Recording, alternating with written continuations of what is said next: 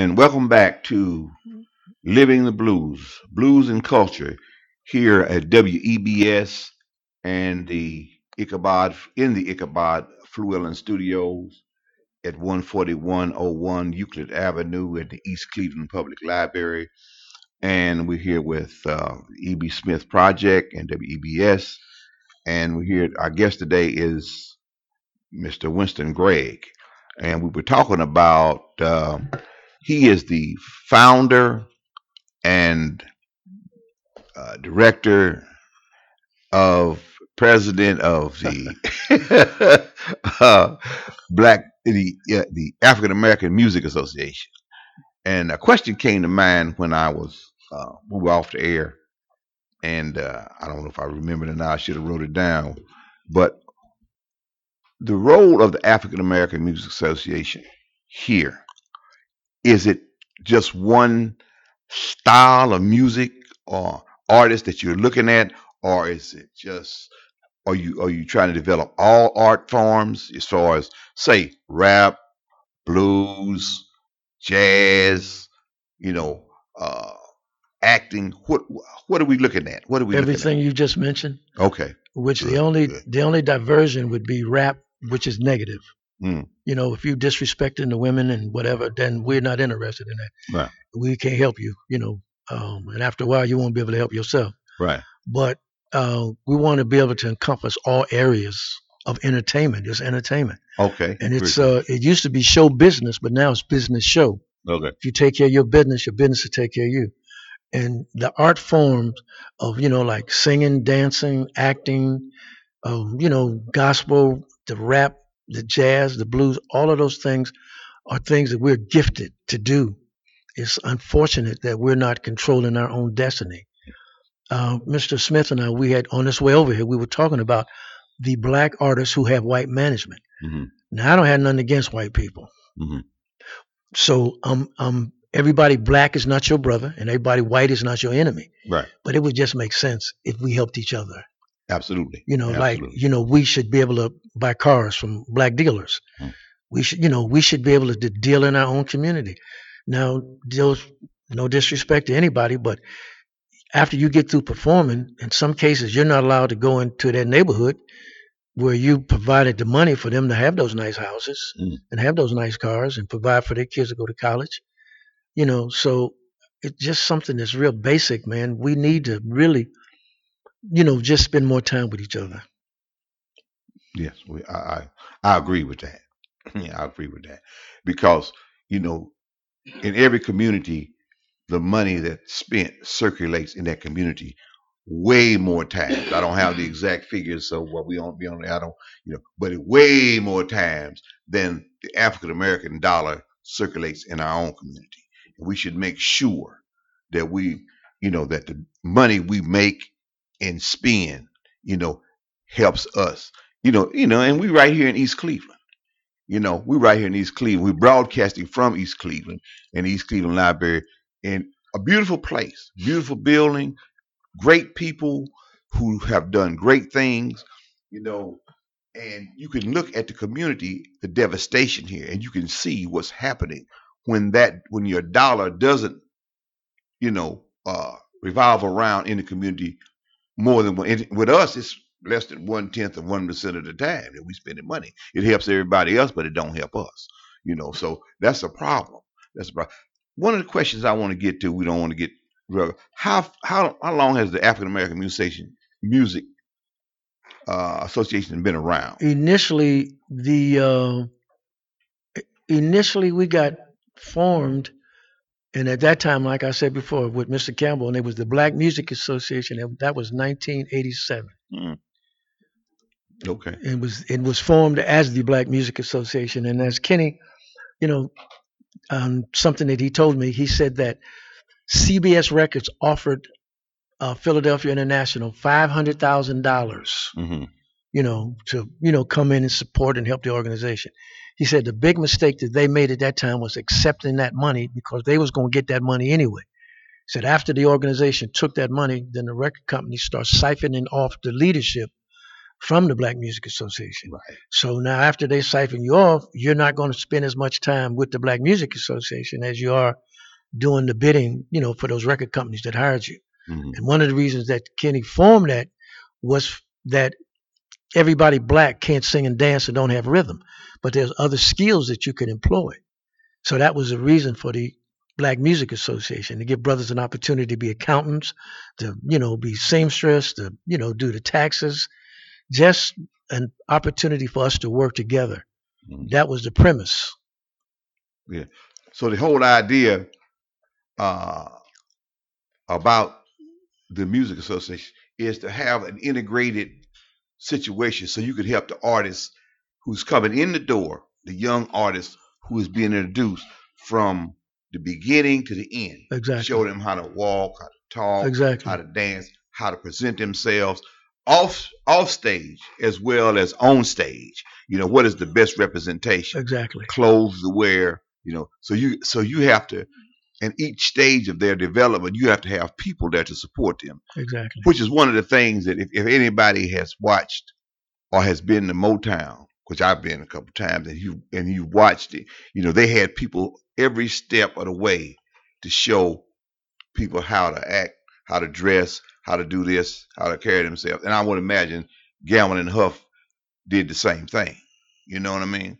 So what was your what was your impression of uh Kenny Gamble when you first went there? Well, you know, my first experience with, you know, Brother Luqman was uh it was two friends of mine, uh, Melvin and Mervin Steals. If you go online, they're online, they're Maestro and Lyric. Mhm. Well, they were songwriters. And I met them in Pittsburgh. I'm originally from Pittsburgh. Go Steelers. So when I was, uh, I, I met them through a friend of mine who had a studio.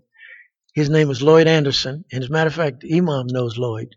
Lloyd and I, we went, we went to uh, junior high school together in Pittsburgh, and we, Mhm. him and his, they got a studio and the whole bit. And Melvin and Mervin would come to the studio. Phyllis Hyman used to come over there, used to drink out of the bottle with the fellas you know, the whole nine yards. It was some other people, but I always laugh when I think about Phyllis because she was like one of the guys. But she came over to the studio, eventually moved on, you know, to Philadelphia. But having that experience, that was my first encounter, like going into a studio setting. And I never really paid that much attention to it because I wasn't trying to play any instruments and, you know, singing or anything like that. That just didn't interest me. I was more interested in athletics. So, but anyway, the brothers was going to Philadelphia and they said, Winston, come on and ride with us. So I ride with them. We ride up to Philadelphia. We go to Sigma Studios. My very first time going into Sigma. And when we go into the studio, Kenny and Leon, they had a big office like this, but they had two desks and their desks was facing each other in the studio. It was like they was watching each other. And when I was in there, I'll never forget, Kenny Gamble was on the telephone talking to CBS Records. And evidently they was asking him who did they have signed up. And I think they got to the O'Jays. And our Kenny covered up the phone and said, "Do we have the O'Jays?" And they ran and they came back. They had a contract. And he once he said that they had the contract, CBS Records gave them they gave them that uh, the recording deal that they got. And I always say the O'Jays helped cement that relationship for Kenny Gamble, you know, Gamble and Huff.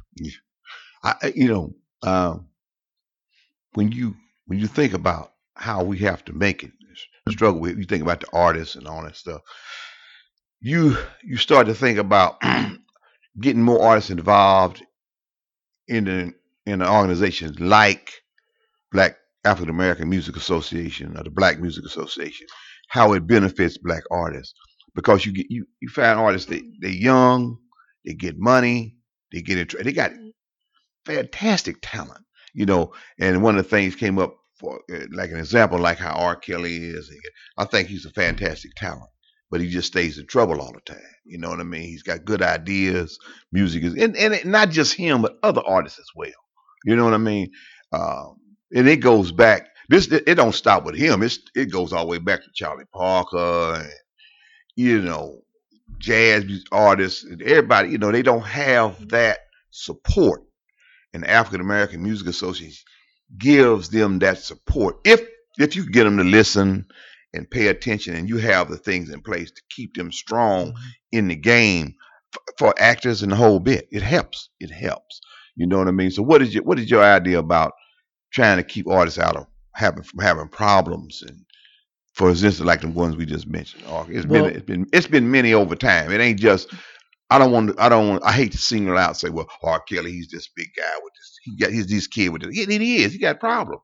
You know, or he's he attracts these problems for whatever from the way he is. Because he come off the street he's struggling, he may get some money, man. Hey man, but you got you got you got young men who's football players, and you got jazz musicians, and you got rock musicians. You got all kind of folk that have similar problems. They may not attract the media like like he does, but that happens. You know what I mean? So what is your your concept about it? well, to, to me, one of the main ingredients that you know that's applied to athletes and entertainers and even politicians is that powder.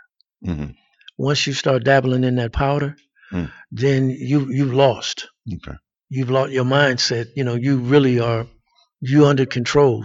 You Mhm. you're being controlled, and that when you look at like I look at unsung, and some of those artists who I see on unsung, I know them, and I've been in their company. Well, I might not know them, but I've been in their company. I remember my first experience, you know, with a group here in Cleveland in a setting like this, and powder was on the table, and everybody would go get the powder, man. And I, I kind of looked, and I knew for me, I mean, I don't drink or smoke and never have, and anybody that know me can verify that because whoever's listening to this, I know they saying that nigga lying, he drink and smoke and all that. No, I don't do none of that, never have, because I'm not a follower. Mm. I'm my footprints is for me. I'm not trying to get in somebody else's footprints. I don't care what they do. Right. You know, if I can't, I want to be in control mentally and physically. So nobody won't tell me the next day when you got high, you don't know what you did. No, you don't have to tell me that because I know what I did. So, you know, I believe that so much of it stems from the drugs, that culture. You know, you got the champagne, you know, everybody's getting high and getting drunk. You know, so when you when you are in that state, you're losing your sensibilities. You don't know what you've done. At some place like that, you know, a man look good at looking at another man. You all look good. You know, now I know for me, I ain't getting high because I still like the girls. Yeah. For you guys want each other, go ahead, go ahead. But I think that to me is is the the main cause of a lot of things that we see today with the artists. You know, they got the moed, they got the champagne, they come, you know, like there's something wrong with that. And if you're not wise enough to understand that, if you can't see what it's done to other people, then you know you're asking for trouble. And if you ask for it, you're gonna get it. You know, you, you see so many people come up with the same problems, uh, you know, like those guys that are hitting women and knocking them down. I, I would have to imagine if they weren't under the influences, they wouldn't do that. You know, but you know, you can't make an excuse. When you become an artist or an athlete, you're on a you're put in another position and you have to understand you've elevated yourself away from the people that's paying money to come and see you perform. Whether it's athlete whether it's a politician you know entertainers you're in a, in a different arena. And i think you have to prepare yourself to you know go into that arena. With me having the chance to be in the company of some of the artists i remember years ago man i gave marvin gaye a cashier's check for $50000 when he's performing at the public auditorium. I gave al green a cashier's check for 30000 and that's when 50000 well 50000 is still a lot of money but that's when 50000 was really a lot of money. But that was my job with an entertainment company that i was working with. You know having that opportunity to to be in the in the dressing room be at the rehearsals and see how those guys act when they're not performing that's the part that you don't get a chance to see when they just real when they just walked off the street before they put on them costumes they you know you don't get a chance to see that but there's always a nice quantity of of the drugs it's always provided you know and that's that's the controlling vice that's going on today. And I guess that's why when we talk about athletes and entertainers, that's why I've never been in the company of LeBron James.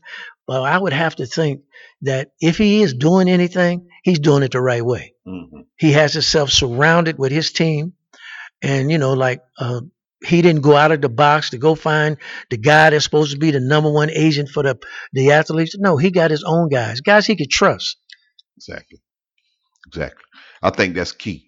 I think trust is key in anything that you're trying to do. Business, whatever kind of business it is, because it's all business. Whatever kind of business it is, you got to be able to trust the folk who are around you. You got to be able to be able to turn your back, lay down and rest, know your ideas. You can't you can't deal do business with a bunch of cutthroats and thieves. You know what I'm saying? You know, especially you know, I mean, but even but even cutthroats and thieves, they got to be around people they can trust. you know, Look, there's honor among thieves. yeah, yeah, yeah. So here we are at once again. We're gonna take a break from the. This is Living the Blues at WEBS at the EBS Project. This is Blues and Culture, and we're here today with our guest, Mr. Winston Gregg, at 14101 Euclid Avenue in the East Cleveland Library in the Ichabod Flewellen Studios, and we'll be back in a moment. Thank you. And we, when we come back, we're gonna we're gonna delve off into Infinite Scholarship Program, which is an interesting program that's been around for a while and has done a lot of good in Ichabod.